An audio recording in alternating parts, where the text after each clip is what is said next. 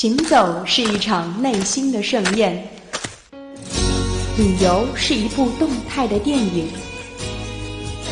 读万卷书，行万里路，旅行天下，享受旅游的乐趣。阵阵晚风吹动着松涛。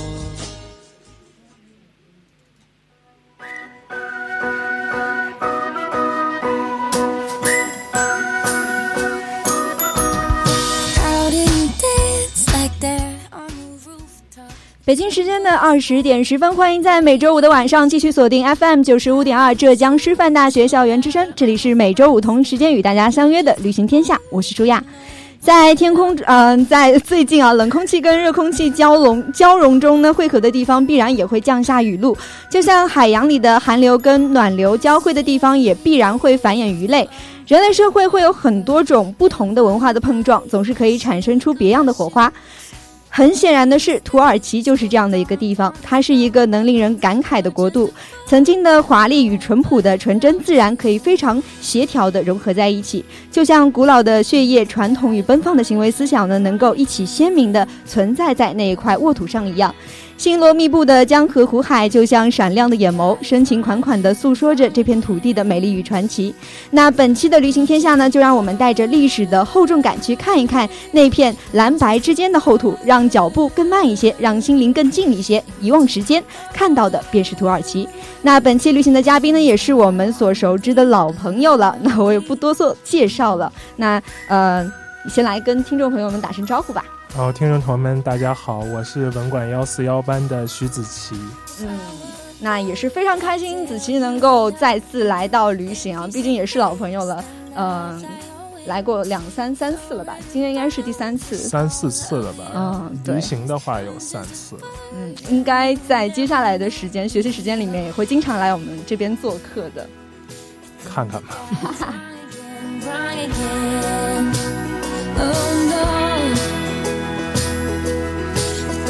guys wrong again, wrong again.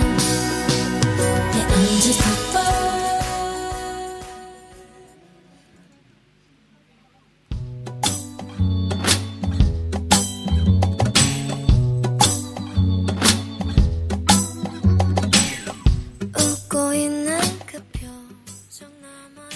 每次子琪去到的地方，应该都是非常有趣而且很有特色的。比方说像之前的非洲啊，然后印度啊这些地方，嗯，还有这次的土耳其。那这一次去到土耳其的话，有没有什么特殊的原因可以跟我们分享一下吗？就为什么会选择土耳其这个国家？嗯，跟之前几次的猎猎奇的心理好像不大一样。这次的想法主要是因为我个人比较偏爱文化历史这方面，然后觉得就土耳其这种。比较深邃的中西交融的地方，特别值得一去。嗯，然后再加上，主要是这个家里人，呃，家里人比较想去，对吧？去，然后正好就不谋而合，然后就一起说去一次土耳其。那去的时间基本上都是是暑假，对，暑假去的，大概七月份嘛，就刚放假没多久，刚回北京大概两三天，然后马上就去土耳其了。相比来讲，应该算是比较热的时候。嗯，对，比较热。那这个地方在土耳其应该算是中东地区。那七月份左右去的话，会不会觉得会比较热？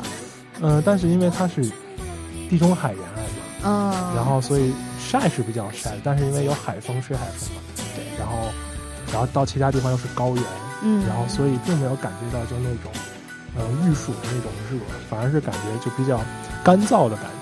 哦，就是实际上像这个时候去还是蛮推荐大家的呢。对对对，嗯，那其实，在我的印象当中啊，土耳其应该是一个算比较神秘的国度吧。嗯啊，对，大家印象都是比较神秘的。因为这块国土一般来说大家都不会去这一个部分嘛，中东整个地方。去到那个地方应该也算是比较难吧，因为各项的那一些手续什么的，会不会比较难？土耳其还好。但其他中东的国家相对难哦。土耳其其实那个时候去还还好。对，土耳其还好。嗯，那特别是最近土耳其这块国土好像也不是很太平啊。嗯嗯嗯，那很多报道就各种总结，像土耳其的一些前世今生。当你初识土耳其，刚刚到土耳其的时候，对于它这个国家有没有什么第一印象，或者说是有什么特别的感情？我嗯。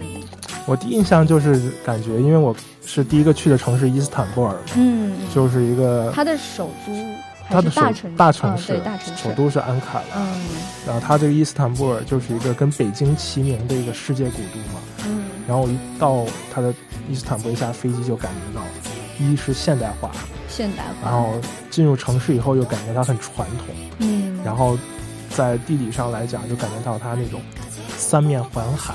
然后有海风吹过来，然后地中海的感觉，好像感觉是一个自然，然后文化，然后历史都很好的融合在的一个地方。嗯，那相比来讲，伊斯坦布尔应该算是一个比较传统，嗯，就是比较有个例的旅游城市吧，应该也算是。嗯，对，因为它比较特殊嘛。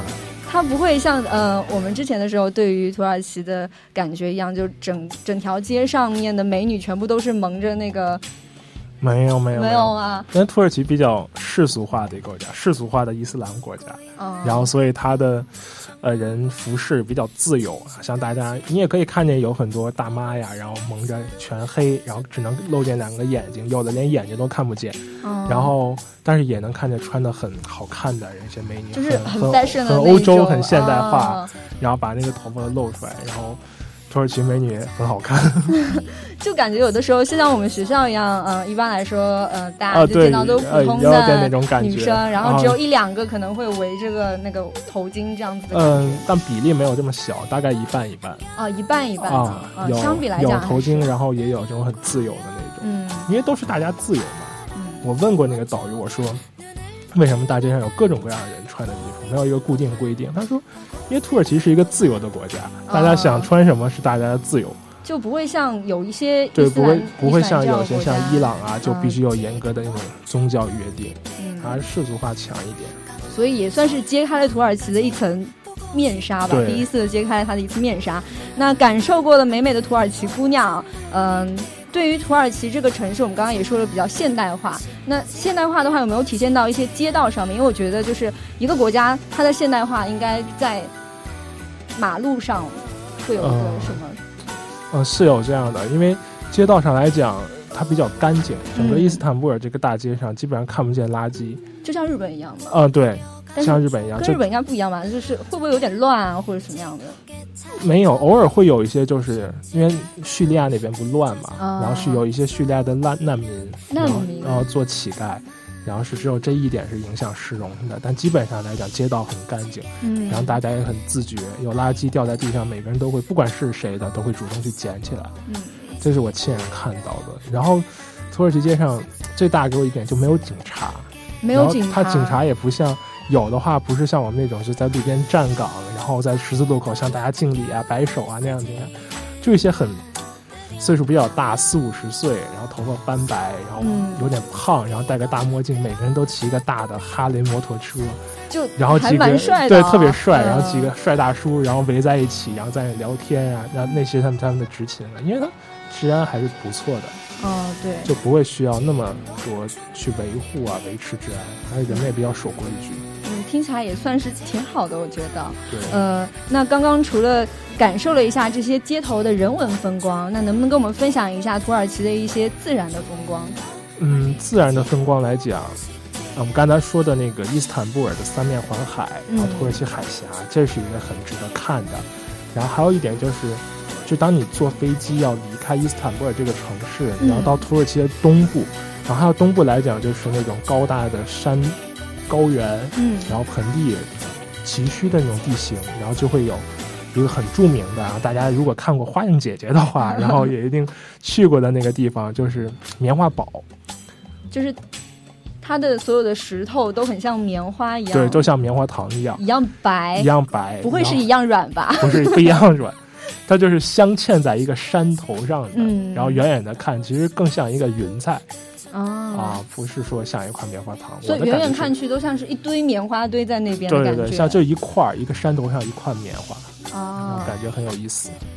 嗯，当时是怎么找到这个地方呢？就是已经就它算是一个嗯土耳其的一个著名的景点，然后所以就安排到了很著名的一个景点，就周围是一种度假村那种的，大家去土耳其都会去这个地方。所以当时人也是还蛮多的嘛。嗯，很多很多，各国人都有。各国人，中国人多小联合国，中国人也很多，也很多。中国人多，然后非洲人、欧洲人都有。呃，也还是蛮推荐那个地方，旁边会有什么？呃，一些基础设施也还是会很完善。对，基础设施很完善，有度假村，然后像。中国人就是去上棉花堡上面的那个温泉泡着。棉花堡上面还有温泉？对，棉花堡棉棉花堡其实是一个温泉嘛。原来是这样，我还以为它只是一堆石头堆在那边，然后让你照个相呢。并不是，棉花堡是一个，它因为因为我化学学的不好，我高中化学没有及过格，但是可能会有一个，但是我知道，因为它是温泉喷出来，然后温泉里头有一些很奇怪的物质，然后喷出来越来越喷越。喷的越来越多，越积越多，就积成白色的了。哦，对，就碳酸钙。哦，好像是，好像是。我的我的化学还是比你稍好一点点的啊。那在初次接触了土耳其之后，哈，揭开了它神秘的面纱呢。其实我们之前也知道，土耳其是基督教跟伊斯兰教的一个相结合比较好的一个地方吧，应该是这么说。那么在这里，能不能感受到那些就是？嗯，不同的宗教氛围啊，然后像建筑啊什么的一些，可以跟我分享一下。这个点，这个点有很多要说的。嗯，因为如果慢慢说不急，因为我是一个 文科生嘛，刚才也说我化学没有及过格，但是我历史还是不错的。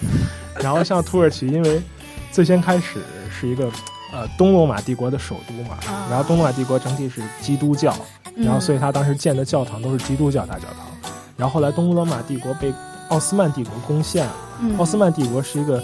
伊斯兰教，然后但是奥斯曼帝国的人比较有文化，按现在话说比较有，就是开发意识，然后他们将那个叫基督教堂，然后没有将它毁坏，而将它改建了，哦，改建成了一个伊斯兰教堂，所以它算是一种融合，对，它就等于把原来是一个基督教堂的外形，然后但是里面还是就把那些基督教的，因为伊斯兰教不拜偶像嘛，然后把基督那个东正教很多东西都。其实是东正教，把东正教拿那个泥土，然后给糊上了，他没有没有去毁坏，没有去毁坏，因为把它凿下来。对，因为很多历史遗迹都是因为这种战乱就被毁掉的，但他没有，他是给糊上了。然后，所以在很多年后，然后奥斯曼帝国垮台以后，然后当人们再把这块泥土卸下来以后，就看到里面保存的完好的一千多年以前的壁画。就颜色也还是很鲜艳的，颜色也是很鲜艳。然后之前就前面那一个像一层膜一样东西，然后上面的那些壁画也还是在，风格也不一样。嗯，还是对以前的也是在啊，对，所以就感觉以前的也在，然后被糊上的然后也在，然后所以整个一看那个，就因为主要是在圣索菲亚大教堂嘛，嗯，然后圣索菲亚圣索菲亚大教堂里面就是又有伊斯兰教的那些东西，壁画呀，然后那些阿拉伯文啊，然后又有。基督教的那个耶稣啊，然后这些都有，感觉是蛮大方的。这个民族整个给我的感觉，先开始还是蛮大方。一般来说，像嗯一个国家，如果是占领另外一个国家，或者是占领另另外一种文明的话，会迫不及待会去摧毁。对对对，会摧毁。但他没有那么做，他是怎么融合下来的？其实这样的。嗯，现在有一个这样的景象，还能够一起去看，还是一件蛮好的事情。对对对，也是值很值得大家去推荐那个，因为是可以看到几两千一千年前以前的景象。嗯，那其实这样一路听下来，感觉土耳其是一个嗯，既是非常自由，同样还是挺神秘的。在我的眼里看来啊，因为深邃嘛。对，然后一路前行呢，一路发现，其实游玩也。经常会伴随着一些特别有趣的一些小故事啊。那子琪有没有在嗯旅游的时候发现有一些特别有趣的故事啊？这个小故事一般都在民间啊，对，所以我也是推荐大家，如果以后想去旅游的话，尽量往民间走一走，不要总是去旅游景点啊。然后像我们就是去个土耳其的大巴扎，就是大的那种商贩，就是市场。嗯。然后我们没有像导游推荐的就走正规的道路。我觉得这样会比较好一点，就是一来是人少，哎不人多，人多这种正规道路人多，而且它的商品价格也会高，对吧？这样子的，这样子啊，我那整个整个路上的那个土耳其的那些就是商贩都会说中文的，就是中文都已经精到这种程度，没有没有不是没有没有就说的很溜，基本上数目都会说，十五块十三块。哦这样，但是它已经，它不能算是一个就是大家都经常去的一个地方啊。它就是，它是一个大的景点，也是。巴扎商贩，就只是你们自己去选择的。对，然后我们就没有往那条路上走，就只是走一会儿觉得没意思，然后就往深邃的地方、小的地方、民间走，然后就到他自己土耳其人去的那种商商场，就那种集市上，然后那个感觉是非常好的，因为它是整个就完全融入到土耳其的民间生活中，就是，然后它天空上铺的那种旗帜啊，然后周围就看不见外国人，就全都是土耳其本土人。然后我们就在那个小土耳其的一个小店里，然后去买他的那个土耳其人女人包的那个头巾。嗯，不是你买的吧？不是我买的。对，这个如果是我买的，就会干脆一点，就会直接多少钱买。但是阿姨们买就会杀价，杀价，然后杀的时间就很长很长。然后我就一个人就在那很无聊的坐着，然后旁边就过来一个就是。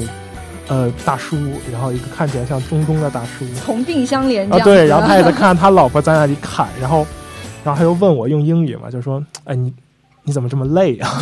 然后我说，因为他们在砍价，然后我看着所以很累。然后他就跟我聊，他说他也是，他也觉得很累。然后他问我是哪里人，我说我是中国的。然后他说，你中国人为什么要在这里买东西啊？这些东西都是中国造的呀。对啊，我曾经看见过那个衣服。中国人说要造多长就能造多长，然后就跟我用，也是半听，也是两个人英语都不是很好，然后就互相连比划，然后带猜测，基本上明白互相的意思。然后最后要走的时候，然后他站起来就款款深情的看着我，深情对深情看着我，然后就就说，呃，我是一个伊拉克人。啊，我是从巴格达来的。啊啊，然后那个我先开始还没听清楚伊拉克跟巴格达，我以为是土耳其一个地方。我说哦，好好好，我会去那儿的，我会去那儿的。然后他说不不不，是伊拉克巴格达，你不会去那儿的。然后哦，这巴格达，那个地方是蛮就战乱还是？对呀，巴格达，伊拉克不是一直在打仗吗？对呀，就很乱。然后，怪不得他能炫耀呢。对，我因为所以所以他能款款深情的看着我，苦难，苦难人民看着。然后他是从伊拉克巴格达，但因他应该挺富的，因为他会说英语，他是挺有素质的。然后就是跟我说说，跟我说。说美国人不好，说中国人好，说萨达姆是很好的人，然后那个美国人很坏，他把萨达姆给枪毙了，他是不想让伊拉克富强，但是萨达姆能带伊拉克富强。他说我喜欢中国，我喜欢 Chairman Mao，我喜欢毛主席，毛主席能带领中国人。不是现在，呃，这种外交有点软弱，然后就那种感觉就出来了，然后在我们很深情的握握手，就这种很像是一个异国情缘一样。对，这种很奇异的事情，就是你在旅游景点上一般是感觉不到的，还是要自己去走一走。就是虽然是在去国外这种地方，呃，不得不说去，有时候会要跟着旅行团，但是一旦有自由时间，就自己去看一看。对，去砍个价也挺好的，有的时候还能遇到个。命中注定的好友嗯，对，但是他们，但是他们砍价都靠我翻译，嗯，所以还是蛮累的吧？对，挺累的。那其实到一个地方去体验当地一些不同的特色旅游体验项目，也是非常重要的一件事情。同样，购买当地特产也是很重要的。对对对。嗯，那其实大家一提到土耳其，就会去想到它的热气球，我觉得啊，这个点是非常重要的。因为我之前去非洲的时候，有过一个遗憾，嗯，就是我在马赛马拉草原上没有去坐热气球。就是哦，就是去非洲的时候没有做，没有做，就是困扰我四五年的问题。然后这次在土耳其终于做到了，而且因为土耳其，我觉得土耳其应该会比那个非洲的更好，更好，对，而且还更便宜。哦，非洲好像要五百美金吧？五百美金，美金。然后土耳其好像要两百美金，就对，我们可以做两次呢。对对对，但是还是很贵。但是我一想。坐个高铁好像坐一两个小时也是挺贵的啊，嗯，但是气球啊一个多小时两百美金还是不一样，完全不一样，一定要对，一定要坐 飞起来的感觉，然后飞上去之后感觉怎么样？飞上去感觉，因为这个整个热气球过程还是挺痛苦的，就是准备的时候挺痛苦的，因为就你要等很久，你要等很久，不是一个是等很久，然后一个是要起很早，啊，因为如果你起的不早的话，看的景色也不好看，是不是？还是？对，因为要去看日出。啊，你要在天空上感觉太阳的升起的感觉。然后，所以你就，我们就三点多钟起的。然后前前一天晚上，我们去看一个演出，还睡得很晚。然后，所以基本上就没睡。然后天早上就是像浑浑浑浑噩噩的起来了。然后三点钟，他会给你送上一个小小巴，小巴，小面，就是小巴士。嗯。然后他会提供餐饮嘛？就然后会挤着你，然后到一个地方，然后提供餐饮。然后那个餐饮一般人都不会吃的。它是包括在那个两百美金之内吗？对，包括两百美金之内。因为那个，但是那个餐饮就是在一个整个那个荒原上，嗯，然后那个桌子上摆着那个那个寒风吹着，那个面包基本上上面一是落一层灰，二是很凉。然后大家也就象征性的喝一喝茶，然后就上去。但是当我们坐上热气球以后，然后看那个感觉啊，觉得这个忍受还是值了的啊！什么事情都值了，只要我能对，只要能看到，因为它是，哎，一个是看那种崎岖的地形，卡帕多奇亚崎岖的地形，在热气球是看卡帕多奇亚的，然后它那种崎岖的熔岩形成地形，然后那种它能看到一个整对一整个整个地方，然后那。种很漂亮，二一个是看日出，然后那种太阳升起。它大概是升到多少米，然后可以看日出，能够听起来想象当中会有那么壮观？多少米我忘了吧，怎么着也有个几百米吧。我觉得看升十米是看不出来壮观的感觉的。那是对，然后就几百米，然后就看那个太阳把整个那个山丘照成了金色，然后所有的那个地形地方都是金色的。然后第三个就是看那种。气，因为它是很多气球飞起来嘛。对，它能看到整个气球。对，整个看到整个看到所有气球在飞起来，那是真美。对，然后，然后到了后面降落的时候，然后我们那个舰长就是气球的酋长，酋长，酋长，酋长长得特别帅，他长得像杰森斯坦森。哦，对对对，你有提到过。对，然后像杰森斯坦森，然后他没有把我抱下来。因为我太沉了，但是他把，但是他把我同行的几个女的都给抱下来了，然后大家抱，所以你用那种哀怨的眼神，默默的下来。没有，但是大家我来给他们拍照，然后所以把他们抱着都给拍下来了，然后最后到了下面，他会准备好的那种，就香槟，然后他会拿香槟庆祝一下，对，看到了美丽的日出这样，然后还会给你发一张奖状，然后证明你你参加了这个活动。能加分吗？回来 加不了分。那看完了美丽的热气球的风景啊，接下来其实就是剩下最期待、最想问的问题啊，但是时间关系，感觉不能问的太多，所以你要把信息量赶快告诉我。就是你有在嗯吃在土耳其吃到什么特别好吃的东西吗？啊，这个我感觉我要说太多了，但是因为时间关系就说不了那么多。但我还是想说，蹦出来的第一个东西，烤肉跟酸奶。哎，为什么呢？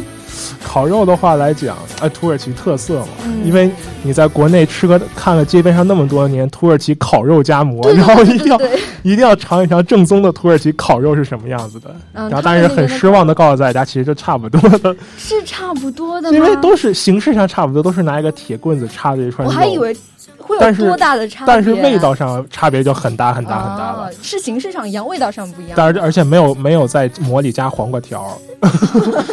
对啊，它它是它是配的是辣椒，嗯，就是那种不是说那种小辣椒，是很长，大概有一一点五分米长的那种。就这种辣椒应该会不会特别辣？呃，很辣的，很辣，很辣的，而且它是烤出来的。像第一次我们吃这种烤肉地方，就是一个街边的小铺子，因为我刚才说民间嘛，就去民间吃嘛。嗯，对对对。然后那种土耳其的老人老头儿。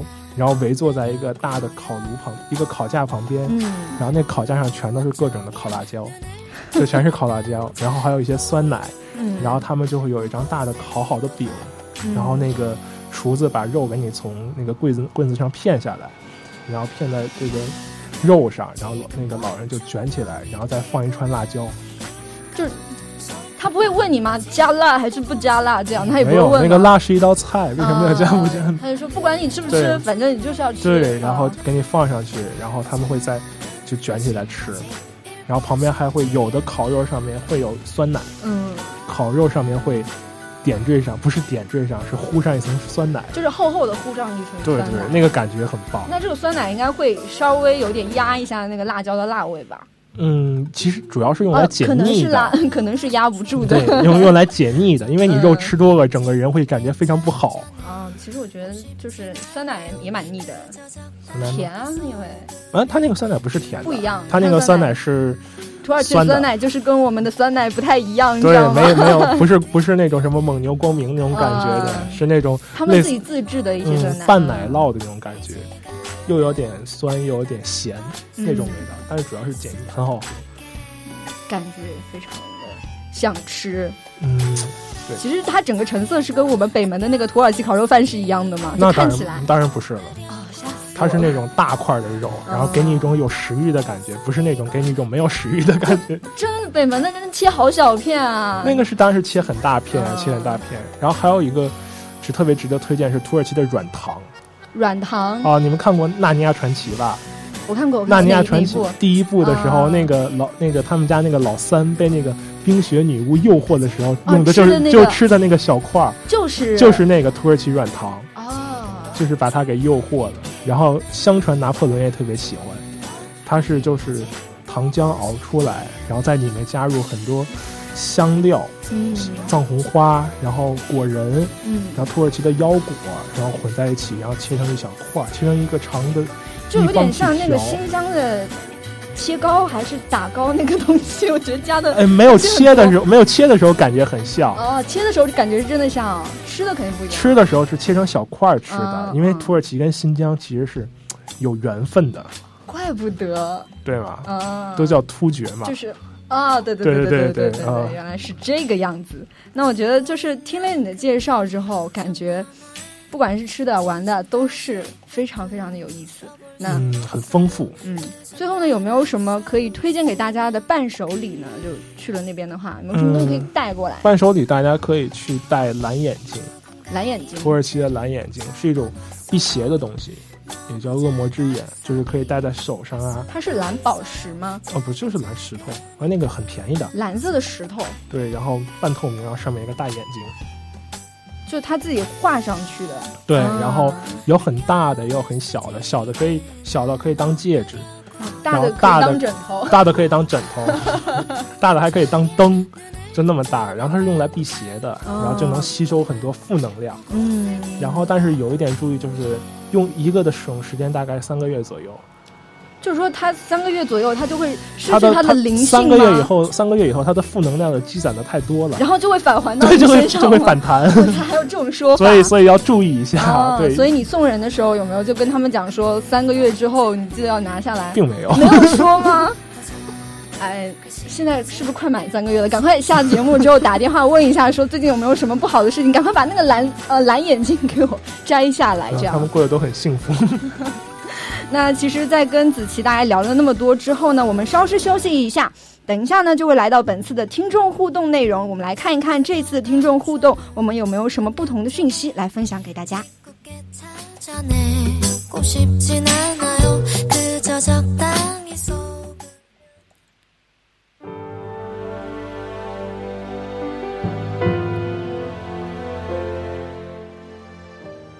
在上期节目当中呢，我们其实很荣幸的邀请到了一个美丽的纳西族女孩来讲述她的家乡啊，香格里拉。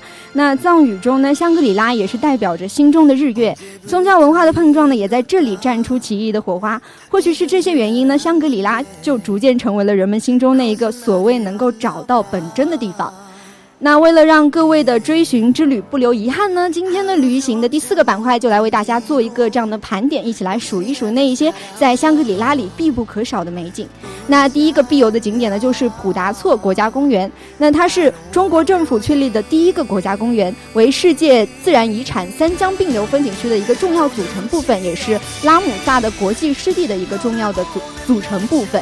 那第二个地方呢，虎跳峡又称是金沙碧流，也是位于漓江的玉龙雪山跟哈巴雪山之间，全长大概有一呃十五千米啊。从江西到山顶高达差不多有三千多米，是世界上最深的大峡谷。那共分有说像有上上虎跳、中虎跳跟下虎跳这样三个部分。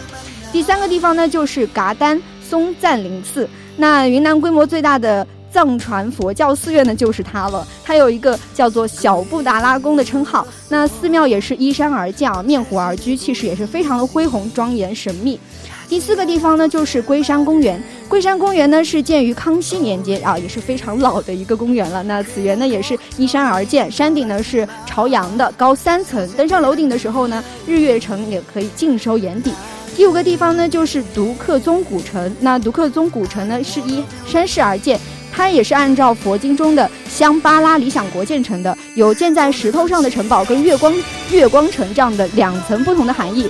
那古城的路面也是非常的起伏不平啊，由一些岁月嗯岁月非常久远的旧石头就着自然地势铺就而成啊。那所以呢，走上去的时候大家一定要小心了。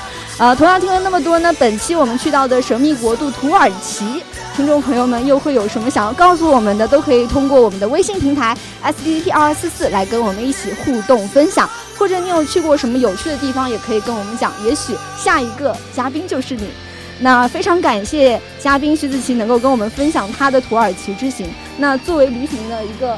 常做嘉宾啊，客套话我也不讲了，子期来跟一跟，嗯，跟大家说一声再见吧。再见，拜拜。没关系，下次肯定会再见的。嗯，在土耳其看矛盾的世界，在世界寻找土耳其的一点一滴。那么各位听众，下周五同一时间，请继续锁定《旅行天下》，我是舒雅，我们下期节目再见，拜拜。